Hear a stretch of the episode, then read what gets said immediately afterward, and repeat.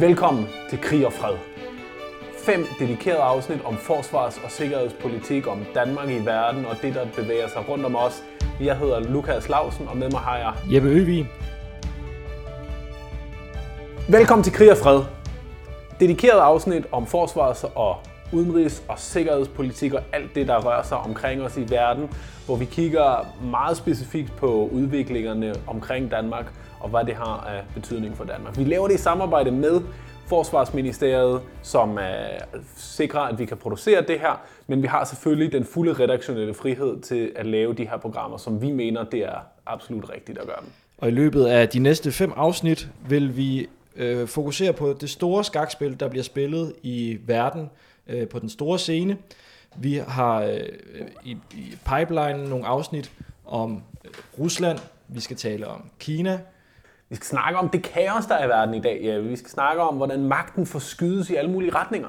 det bliver det øh, store skakspil, som magtmenneskerne spiller, og det bliver en øh, snak om tanks, krigsførsel, Vi skal se på, hvor øh, truslerne mod Danmark kommer fra. Vi trusler mod Vesten, se truslerne mod Vesten, om Vesten stadig findes. Og vi vil også punktere nogle myter i forhold til, hvilke trusler der er mod Vesten. Lukas, jeg har lovet at spørge dig om, hvorfor der er behov for sådan en podcast. Okay, det, der er mange grunde til, at vi skal lave øh, en mere dedikeret forsvars- sikkerhedspolitisk podcast. Der er så mange udviklinger i og rundt omkring Danmark, som handler om forsvarspolitik i, i sidste ende. Altså det, at Trump er gået ud og har sagt, at NATO måske ikke er uh, the backbone af den vestlige, uh, den vestlige sikkerhed mere.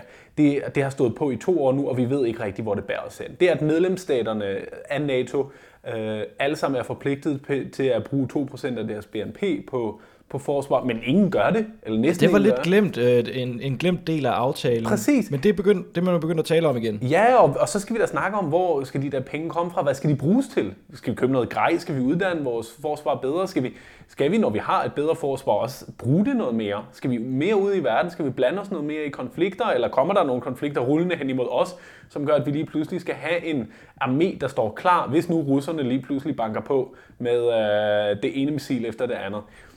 Det er jo Det- i hvert fald nogle spørgsmål, som er blevet højaktuelle øh, i løbet af de sidste år. Netop, det er bare Rusland, og det er USA-dimensionen. Men så er der Kina-dimensionen, som øh, i Asien er, øh, altså sådan, rager til sig af, af territorier, enten øh, rent fysisk, eller også i, i, over, i, i overført betydning, hvor man øh, med sin økonomiske kraft sætter sig på øh, udvikling, bestemmer, hvordan andre nabolande skal opføre sig, ikke, ikke engang kun i, i, Asien, men også Nej, hele vejen til, øh, hele vejen til Europa. Afrika og Europa, hvor man, hvor man opkøber. Øh, de har for eksempel lige købt en, øh, en, en, en, en havn i, i Grækenland, hvor man, øh, hvor, som de nu har råderet over. Altså, det, det, er jo, det er jo nogle kæmpe store beslutninger, der, der, og alt det er sikkerhedspolitik. Alt det er forsvarspolitik.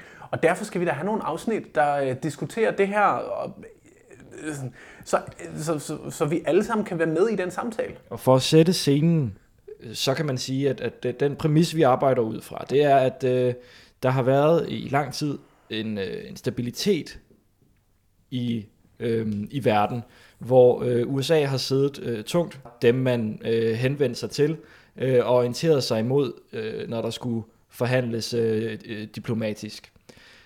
Efter som at, at øh, Trump er kommet til, det er forsvundet. Den der balance er forsvundet, Jeppe. Det der med, at øh, Trump har sagt, vi, vi, vi, vi skider højt og flot på den der, øh, den der Iran-atomaftale, for eksempel. Det gør, at man lige pludselig ikke længere kan stole på internationale aftaler. Det betyder sindssygt meget i forhold til, hvordan stater omgås med hinanden, og hvor meget sikkerhed der er i verden. Den der sikkerhed, den er forsvundet. Og det er nyt. Det kan godt være, at vi har haft terror og krig allerede siden, ja, siden 9-11 i, i, i, i, i 2001, øh, som efterhånden, altså som jo snart er 20 år tilbage. Men, men der har været sådan et, et vestligt værdifællesskab, et, et, et sammenhold, der har gjort, at man havde en, forst- sådan en forståelse af, hvordan øh, det internationale system fungerer, hvordan aftaler fungerer, hvordan man samarbejder. Det er krakeleret. Det er væk. Den, den tid er forbi, hvor man ligesom sagde, at det var øh, de vestlige idealer, at det var dem, der virkede. Præcis. Øh, og USA trækker fokus øh, længere mod sig selv, hvilket jo så åbner nogle, øh, nogle muligheder. For det, har vi, aktører. det har vi allerede set. Øh, Rusland blander sig i øh, europæisk politik, Præcis. øh, blander sig på det europæiske kontinent i en højere grad, end man har gjort før. Rusland har øh, blandet sig i den øh, syriske konflikt, og øh, har udpeget øh, vinderen i den øh, syriske konflikt. Det vil vi lige så godt sige med det samme. Ja, fordi andre trækker sig ud. Fordi, fordi europæerne ikke vil blande sig for meget i den, og, for amerikan, og fordi amerikanerne har sådan en, en vaklende position, som allerede startede under Obama, men som under Trump kun er øh, Amerikanerne, større. amerikanerne vil ikke længere være verdens politimand. Præcis. Og hele den her, det her skifte fra en multilateralisme, altså hvor, hvor internationale institutioner og organisationer er rammen for det internationale samarbejde, hen til en bilateralisme, hvor lande, øh, anført af USA, laver sådan bilaterale aftaler, bare, bare to lande imellem, gør, at, den, at der er blevet så meget mere usikkerhed. Der er ikke et fælles regelsæt mere, som gælder. Øhm, men øh, at, med, vi snakkede for et par minutter siden om NATO for eksempel. Der er mange, mange, mange sikkerhedspolitiske eksperter. Jeg kunne forestille mig, at dem, der virkelig beskæftiger sig med, med det, er, hvor det måske er mere end halvdelen, der siger, at den her paragraf 5, øh, den her øh, Musketeriet. musketeriet, hvor man siger, som er ryggraden i NATO, hvor man siger, at hvis et land bliver angrebet, så bliver alle angrebet. Det er der mange eksperter nu, der siger, det gælder for nogle lande, men det gælder sgu ikke for alle lande. Hvis der er nogle østeuropæiske lande, der bliver angrebet her, så er der mange, der er overbevist om, at så træder amerikanerne ikke til. Det er en fuldstændig underkendelse af grundlaget for øh, forsvarsalliancen, det vestlige forsvar. Det skal vi da snakke om. Jamen, lad os gøre det. For at sætte scenen for vores programrække, så må vi forstå, at verden ændrer sig på en måde nu, som går væsentligt hurtigere, end det gjorde for 20 år siden. Dengang så det ud til, at verden mestendels vi få flere demokratier og så have nogle skærmysler, hister her. Men ideen om, at den øh, liberale verdensorden og de liberale demokratier, det, det var simpelthen vejen frem. Ja, den idé, den så ud til at være svær at betvivle. Sådan havde det set ud siden 2. verdenskrig, USA i spidsen, og så de europæiske lande lige bagefter. Her kommer den frie, liberale verden. Det er jo rigtig spændende at følge med i international politik lige for tiden, fordi at verden er under, altså de dynamikker, som vi kender, er under hastig forandring. Det her er Charlotte Flint Pedersen, som er direktør i det udenrigspolitiske selskab. Sammen med hende taler vi om, at de der idéer om liberale demokratier, og liberale værdier, ja, de, øh, de står ikke så sikre længere. Man siger, vi havde nogle år efter Sovjetunionens sammenbrud, hvor der var ligesom på en eller anden måde, øh, vi havde sådan en, en jubeloptimisme, hvor vi havde menneskerettigheder og frihedsrettigheder og demokratiudvikling. Og lige pludselig er det som om, vi har ramt en mur. Øh, og det er ikke kun, altså demokratiet bliver ikke kun rullet tilbage i i, altså i, i de lande, der ligger uden for EU. Men det er også som om, at demokratiet har svære kår inde i de lande, som vi ellers arbejder. Så derfor er det jo enormt, en- altså er det meget, meget spændende at holde øje med, hvad der, hvad der sker lige nu. Og der, det er også rimelig nødvendigt at holde øje med, hvad der sker lige nu. Ja. Hvad, hvad er det for en mur, du, øh, du tænker på? Hvordan ser man den? Jamen, muren ser man ved, at øh, der på nogle måder bliver der stillet spørgsmålstegn ved demokratiet som styreform, eller i hvert fald den demokratiet som den ty- styreform, som, som øh, Altså det her med de liberale værdier. Og liberale værdier ja. ja. Og, øh, og du har øh, nogle, nogle stater, som i virkeligheden siger, at vores styreform er bedre. Altså det her Orbans illiberale demokrati, for eksempel. Ja, i øh, Ungarn. Ja. Ja. Altså spørgsmålet er, om man kan være et illiberalt demokrati i det hele taget, om det ikke er sådan en, en modsætning i sig selv, men, men det er jo enormt spændende, øh, og også lidt skræmmende at holde øje med, hvad der foregår på, på skal man sige, selve den måde, vi, vi, vi, vi skal styres på i fremtiden. Ja. Hvorfor synes du, det er, øh, er skræmmende? Altså, hvis du må også gerne drage dig selv lidt ind i det her. Nu har vi lige siddet og snakket lidt herinde, mikrofonerne Ja. startede nemlig. Jamen, jeg synes jo, det er rigtig skræmmende, fordi jeg har beskæftiget mig med demokrati og menneskerettigheder stort set det meste af mit liv, før jeg blev direktør for det udenrigspolitiske selskab. Og jeg gør det jo også nu. Øhm, Jeg har en baggrund, hvor jeg boede i Sovjetunionen, øh, blandt andet under Brezhnev og Andropov, altså da det var rigtig, rigtig, øh, altså det, det var sådan fuldstændig fastfrosset styre. Og så også senere hen under Gorbachev, da det hele forandres. Og, øh, og det var jo vildt spændende, og jeg var aldrig i tvivl i de år, jeg boede i Sovjetunionen, der var jeg aldrig i tvivl om, at det ikke var, altså det var simpelthen ikke godt for mennesket, den form for, for, for styreform, altså det her meget øh, Øh, altså lidt individualistiske, øh, og hvor folk virkelig følte, følte sig fanget af, af staten på en eller anden måde. Så derfor har, øh, var det naturligt for mig at begynde at beskæftige mig med menneskerettigheder og demokrati, øh, som jeg så har gjort på Institut for Menneskerettigheder. Og der har jeg jo så fulgt øh, den proces, hvor flere og flere lande er blevet demokratiske op gennem 90'erne øh, og, og 0'erne. Og derfor er det selvfølgelig lidt skræmmende for mig, når der sker det modsatte. Og det er jo ikke sådan, at, at, at stater bliver udemokratiske lige over altså på én gang, men men der er sådan nogle grundlæggende principper, som bliver udfordret, som magtens tredeling og øh, retsstatsprincipper og øh, skal man sige, øh, altså det her med, at, at medierne bliver mere og mere ufri. Medierne er enormt ja. vigtige for at skabe demokrati og, og den demokratiske samtale. Og den demokratiske samtale bliver udfordret. Og, så altså, det skræmmer selvfølgelig mig. Ja. Men det er ikke fordi, du tænker, at, øh, at vi nødvendigvis er på vej mod sovjetiske tider nu, eller øh, ser du ting, der, der minder om? Øh, nej, det tror jeg overhovedet ikke. Altså, jeg tror aldrig, at Sovjetunionen kommer igen, og jeg tror aldrig, det bliver øh, så autokratisk, fordi øh, heldigvis er vi alle sammen blevet øh, individualister på, på et niveau, så der er det er de færreste, der vil acceptere sovjetiske tilstande. Og der mangler også en overordnet ideologi, som i virkeligheden kan samle på den måde. Altså, der, der er ikke ligesom en ideologi, der kan træde i stedet.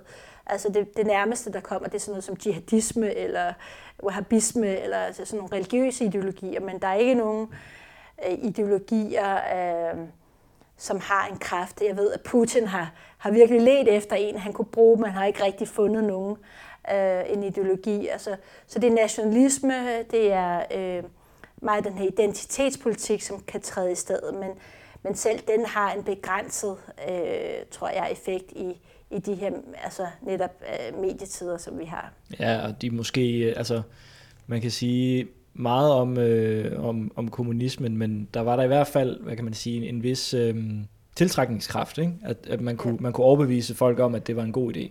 Ja, og det kunne man jo se ved, at der var rigtig mange kommunister i Danmark. Øh, og, og det vil sige, at der var rigtig mange, der blev overbevist om kommunismen. Og det samme gælder, altså, der var også rigtig mange overbeviste kommunister i Sovjetunionen. Øh, de sagde bare så, at systemet måske ikke fungerede så godt.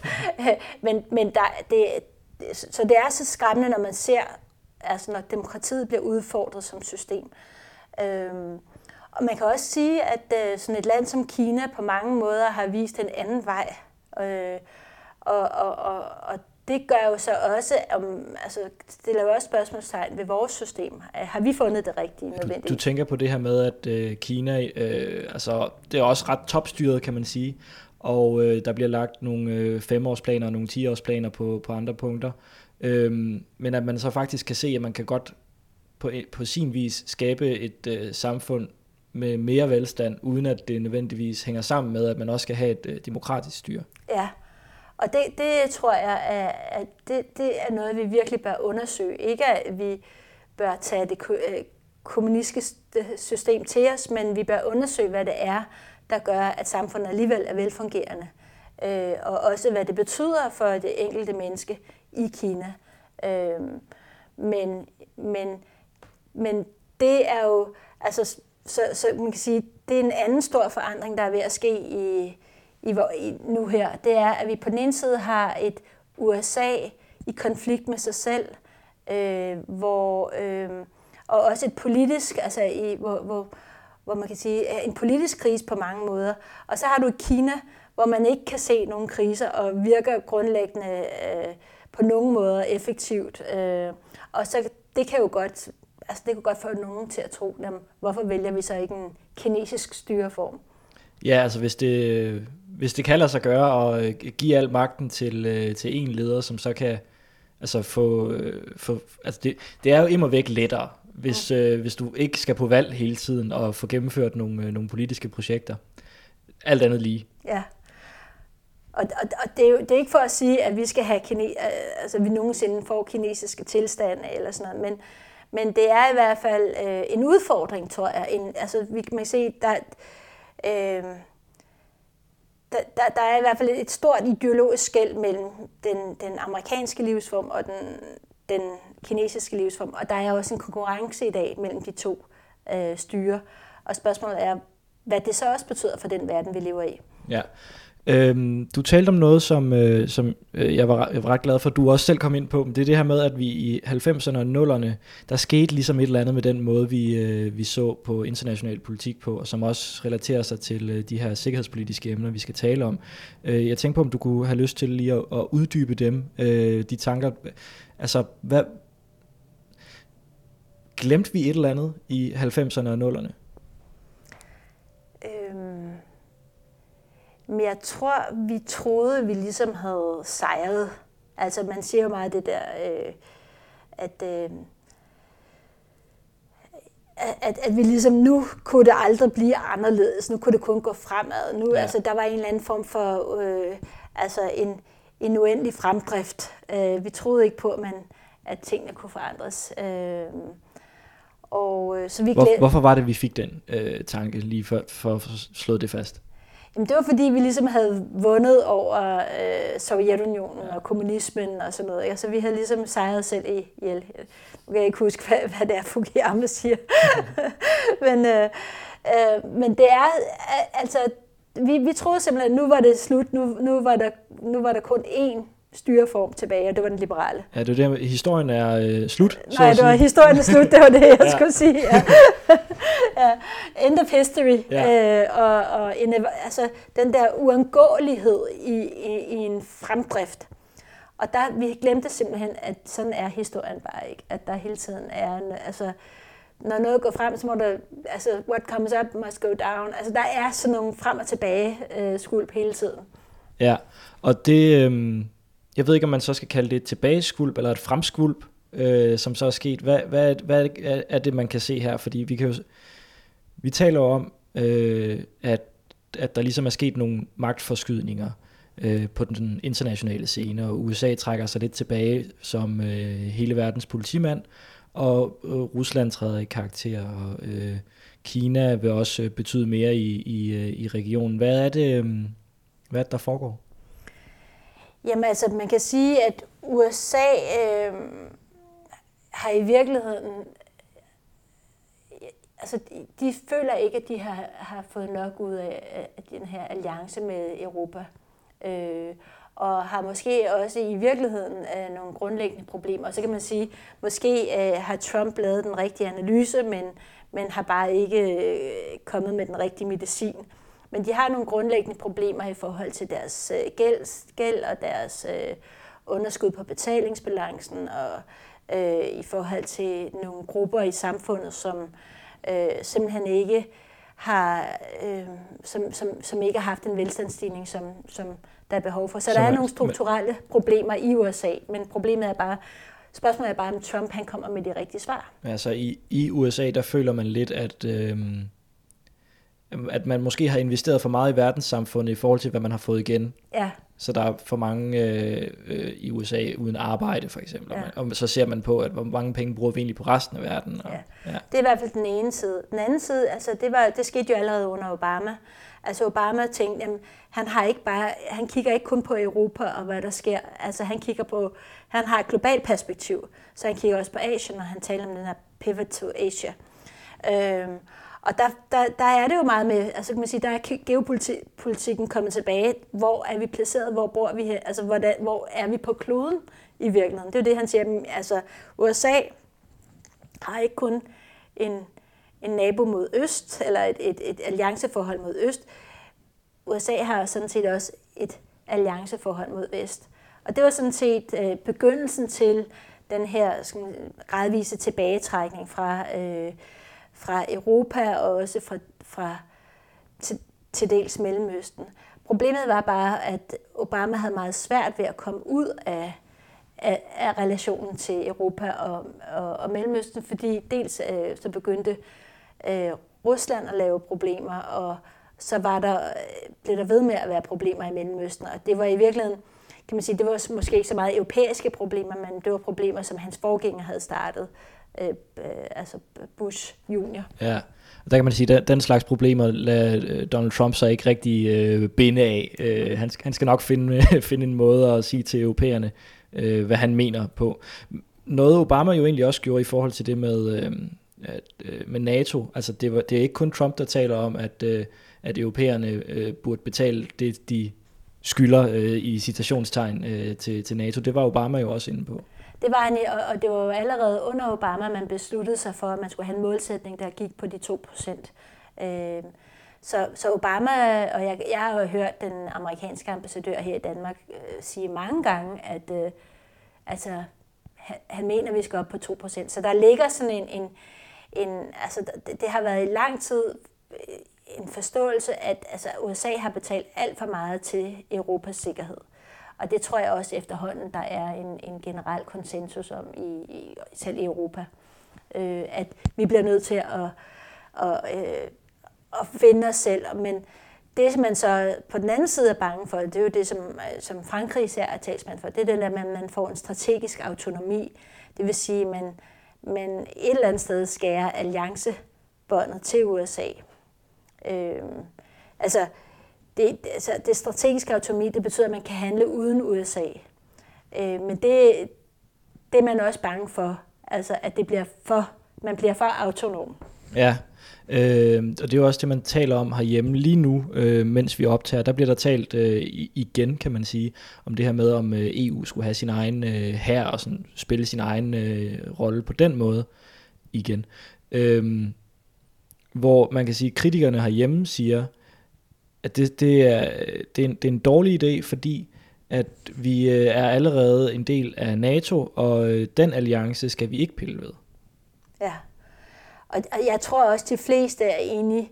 Altså de færreste vil gå lige så langt som Macron og i Frankrig. Altså øh, de fleste er enige i, at, at det skal være et samarbejde. Altså vi skal være, EU skal kunne håndtere sikkerhedstrusler i højere grad, end vi kan uden USA. Men det skal ikke erstatte forholdet til NATO og, og forholdet til USA. Altså den alliance er stadigvæk helt afgørende. Øh, og det tror jeg kun, altså det, det er de færreste, der vil, der vil i virkeligheden stille spørgsmålstegn Men det ville måske være smart, hvis vi kan håndtere nogle af vores, altså ikke kun i forhold til Rusland, men også i forhold til, til hvad der sker i Mellemøsten. At vi i virkeligheden kan håndtere det selv. Øh, at man kan øh, altså være, være stærk på mange forskellige måder. Når du siger det, der foregår i Mellemøsten, er det så øh, altså sådan et, et, et problematik som Syrien, eller er det, øh, eller er det mere sådan flygtning- og migrantpolitik, øh, du tænker på? Jamen, altså, det er svært at sige, fordi det er ikke udviklet. Vi har jo haft nogle øh, skal man, eksempler på, hvor NATO har været inde og lave noget i Libyen, i, til dels i Syrien, i Irak og, og sådan noget. Og, og har været en del af et sådan, EU-samarbejde også. Men, men spørgsmålet er, om, om, om det er den type, om, altså, eller om man i virkeligheden skal sige, at det som EU skal, det skal, det, det skal være fredsbevarende. Altså indgå i øh, en, en form for samarbejde med FN for eksempel. Altså at, øh, at man agerer mere som en fredsbevarende enhed, end som en egentlig øh, krigsførende enhed. Og det tror jeg måske giver større mening. Øh, og så øh, og i det hele taget, spørgsmålet er, hvor meget krig skal vi føre altså frem efter? Altså skal NATO være... Øh, skal, skal vi gentage øh, det, vi gjorde i nullerne? Det tror jeg ikke i det hele taget. Nej, der er nok ikke... Øh der er nok ikke den store folkelige opbakning til at, at, at blande sig ind i en masse krige. Øh, det, det er i hvert fald ikke det, man, det, man ser. Nej. Øhm, men man kan jo så også sige, at nogle gange så får man ikke valget om, om man skal ind i en krig, så bliver man suget ind i den alligevel. Øhm, jeg kunne godt tænke mig, hvis vi kunne øh, flyve op i øh, helikopterperspektiv for at bruge en slidt metafor, og så, øh, så tale lidt om, hvorfor det er, at, øh, at øh, netop Rusland og øh, Kina begynder at øh, spille en større øh, rolle i de regioner, de, øh, de nu befinder sig i. Øh, har du et bud på det? Ja, men jeg tror, der sker i virkeligheden en regionalisering Altså man kan sige, at på den ene side, så taler man om, at, vi, at verden bliver mere multipolær. Men samtidig så sker der en regionalisering af konflikterne. Så øh, man kan sige, at lige nu har vi et europæisk kontinent, hvor vi har øh, en, en stormagt, der hedder EU, men som er en øh, men ikke er en militærmagt som sådan, men alligevel er det sammen med, med FN, og du, eller slået med NATO, og man, og man kan sige, at England og, og Frankrig er reelle militærmagter. Øh, og så har du et Rusland, så du har faktisk to store øh, regionale aktører på et kontinent. Og derved er der, vil der automatisk opstå en eller anden konflikt mellem, hvem skal være stormagten, og hvordan skal relationen være. Og man taler meget om at sige, hvordan kan du i virkeligheden skabe et sikkerhedssystem, hvor det, hvor det er aftalt. Men lige nu er aftalerne ikke på plads i forhold til de to. Og det, der var ønsket lige efter Sovjetunionens sammenbrud, det var ligesom, at Rusland skulle blive integreret ind i det her EU-Europa. Men det skete desværre ikke på grund af mange forskellige ting. I Kina har du også, øh, eller Kina, Kina kan man sige, der er også en øh, forskellige, altså udover Kina, der findes der jo Japan og Indien, så der er nogle andre regionale aktører der. Og, øh, og Kina er i gang med at finde ud af, øh, at sige til de andre, at vi vil være den største, vi er den stærke, altså stærke, og, og håndhæve deres ret, især i det sydkinesiske øhav. Så du har nogle, kan man sige, en, en regionalisering i og med, at øh, man ikke længere har en todel verden, og du ikke længere har øh, øh, et USA som, som hegemon på samme måde som før, jamen så sker der det, at der, der, der kommer nogle andre op til, til overfladen. Og, og her har du så et Kina, som har efterhånden økonomien til at håndhæve, og du har et Rusland, som har ambitionen. Ja, ja så kan man diskutere, om, øh, om Rusland har økonomien til det i, på den lange bane. Øhm, hvis det så kommer til at, øh, at gå, som, øh, som, som det ser ud uforstyrret, at Rusland øh, får større indflydelse i, øh, i sin region, og Kina øh, får i sin, hvilken, øh, hvilken verdensorden kommer vi så til at have? Kan man tale om en orden så? Øhm, ja, det, det synes det kan man helt sikkert, fordi du vil stadigvæk, altså det som er, er helt afgørende, det er, at du har en opbakning til for eksempel øh, det FN-systemet, og FN-systemet som det sidste instans til at regulere konflikterne og mellem landene og, øh, og, og, og etablere retsreglerne og, og det normative system. Og der har du stadigvæk Sikkerhedsrådet som en del af det. Spørgsmålet er, om Sikkerhedsrådet er tidsvarende i dag. Det er, der, det er der nogen, der siger, at det ikke er, men, men andre siger, altså du har i hvert fald Kina, og du har USA, og du har øh, Rusland, og du har øh, repræsentanter for de forskellige, altså England, Frankrig, øh, i Sikkerhedsrådet. Øh, Øh, men der har du i hvert fald det. Så det er en, en, en, en, en, en verdensorden. Og den, det, som kineserne ser, det er, at vi får en multipolær verdensorden. Det er det, de ønsker sig. USA er stadigvæk i gang med at finde ud af, om de ønsker sig en multipolær verdensorden, eller øh, om det skal være forblive øh, superpower number one. Altså, jeg, jeg tror, at USA bliver helt enormt vigtigt at holde øje med hele tiden. Øh, også fordi vi, altså, vi er dybt afhængige af USA. Vi er faktisk rigtig afhængige af, at USA er velfungerende, demokratisk velfungerende. Øh, at de formår at løse deres strukturelle problemer, fordi at vores sikkerhed er bundet stadigvæk. Uanset hvordan vi vender og drejer det, så er vores sikkerhed bundet meget op på, på USA. Så, så, og det er også ikke kun vores sikkerhed, men også hele vores værdisystem. Så vi har enormt meget, altså vi har virkelig brug for en god dialog med USA, øh, en gode diskussioner med USA omkring værdier og andre ting.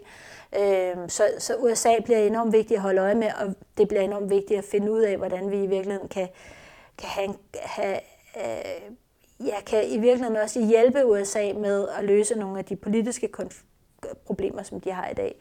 Lige, lige så vel er det enormt vigtigt at holde øje med, hvordan øh, vores egne politiske systemer fungerer. Fordi det, der er ingen tvivl om, at vi har nogle, nogle udfordringer til vores øh, skal man sige, partipolitiske systemer i dag. Altså, I dag har du et øh, Frankrig, hvor, som er styret af en bevægelse, Øh, du har øh, øh Sverige, som ikke har kunne finde ud af at danne en regering i rigtig lang tid. Du har et øh, Storbritannien, som ikke kan finde ud af at melde sig ud af EU, og heller ikke kan finde ud af at blive i EU, på grund af de indre politiske spændinger. Øh, du har et Tyskland, som også er i, i, i altså hvor øh, altså har svære problemer med at skabe et troværdigt partipolitisk system. Så der er noget med, hvad er det for nogle, hvad er det for nogle, altså hvad er det for et demokratisk, altså hvordan bygger vores demokratier på, og hvordan er partisystemet givet til at håndtere de udfordringer, der er i dag. Så det er i hvert fald enormt vigtigt, at vi holder øje med, og vi finder ud af, hvordan vi i virkeligheden i Europa øh, har en, altså fremadrettet en demokratisk samtale. Så det, det kræver lidt indadvendthed stadigvæk i, i Europa i forhold til at få finde ud af, hvordan vi i virkeligheden arbejder videre og kommer videre fra der, hvor vi er. Det lyder næsten som om, du sådan øh, er, er bekymret for den måde, vi sådan kender demokratiet på sådan den, den liberale øh, façon, som vi har, altså med øh, øh, frie medier og ordentlige øh, retssystemer og et øh, gennemsigtigt politisk øh, system osv. Er du det? Jamen jeg er det, fordi jeg tror faktisk, at øh, skal man sige, vores øh, informationsteknologi, altså måden vi får informationer på, og måden, øh, altså hastigheden af, hvor altså, hvordan de her informationer kommer, har ændret, øh, øh, har i virkeligheden har, øh, har ændret vores, øh, eller udfordret vores demokratiske styreform. Fordi vi får så hurtige informationer, vi, og, og vi kan næsten ikke processe den i forhold til at danne os en mening, og i, i forhold til at, at øh, tro, på det, på, tro på vores øh, demokratiske institutioner. Og, så jeg er sådan lidt bekymret for øh, vores demokrati, som det står i dag. Øh, vores, de tidligere ideologier, altså socialismen og kapitalismen, som kan man sige, vores øh, partipolitiske systemer var delt i tidligere, har på en eller anden måde øh, ikke den samme motiverende kraft. Og, og det vil sige, hvordan, hvordan skal vi organisere os fremadrettet? Øh, så der er både noget med, at medierne udfordrer vores evne til at øh, have en demokratisk samtale, øh, og samtidig øh, at de gamle ideologier har ikke den kraft, som de plejede at have, og der, der er noget andet, der skal træde i stedet. Og det, har vi, det er vi bare ikke, det, det er ligesom ikke trådt i stedet endnu. Så hvordan organiserer vi os i, i vores politiske systemer? Det, det er faktisk noget, som er, er, tror jeg, er til debat i dag. Øhm, og, og jeg kan ikke rigtig se noget land, som har, hvor, hvor, hvor man har et egentligt svar på det. Øh, så vi, det, det er, jeg, jeg, tror ikke, at, øh, jeg tror ikke på, at det går galt, men jeg tror bare, at vi skal være opmærksom på, øh, opmærksom på, hvordan det kommer til at gå i fremtiden. Og så er der så noget med, at, øh, at altså man taler meget om sammenhængskraft, øh, og nu har vi lige været i Storbritannien og kigget på Brexit, og øh, forstod lige pludselig det der med at take back control, øh, ikke så meget handlede om EU, som det handlede om, at befolkningen følte, at deres politiske system var afkoblet fra deres liv. Så det var der egentlig deres take-back control, var i virkeligheden i forhold til deres eget politiske system. Mm. Øh, og det vil sige igen, har det politiske system ikke været i stand til at svare på folks øh, bekymringer og problemer. Så hvordan får man etableret en, en, en god demokratisk samtale? Hvordan får du etableret et, et, et link mellem det politiske system og befolkningerne? Det er ekstremt vigtigt.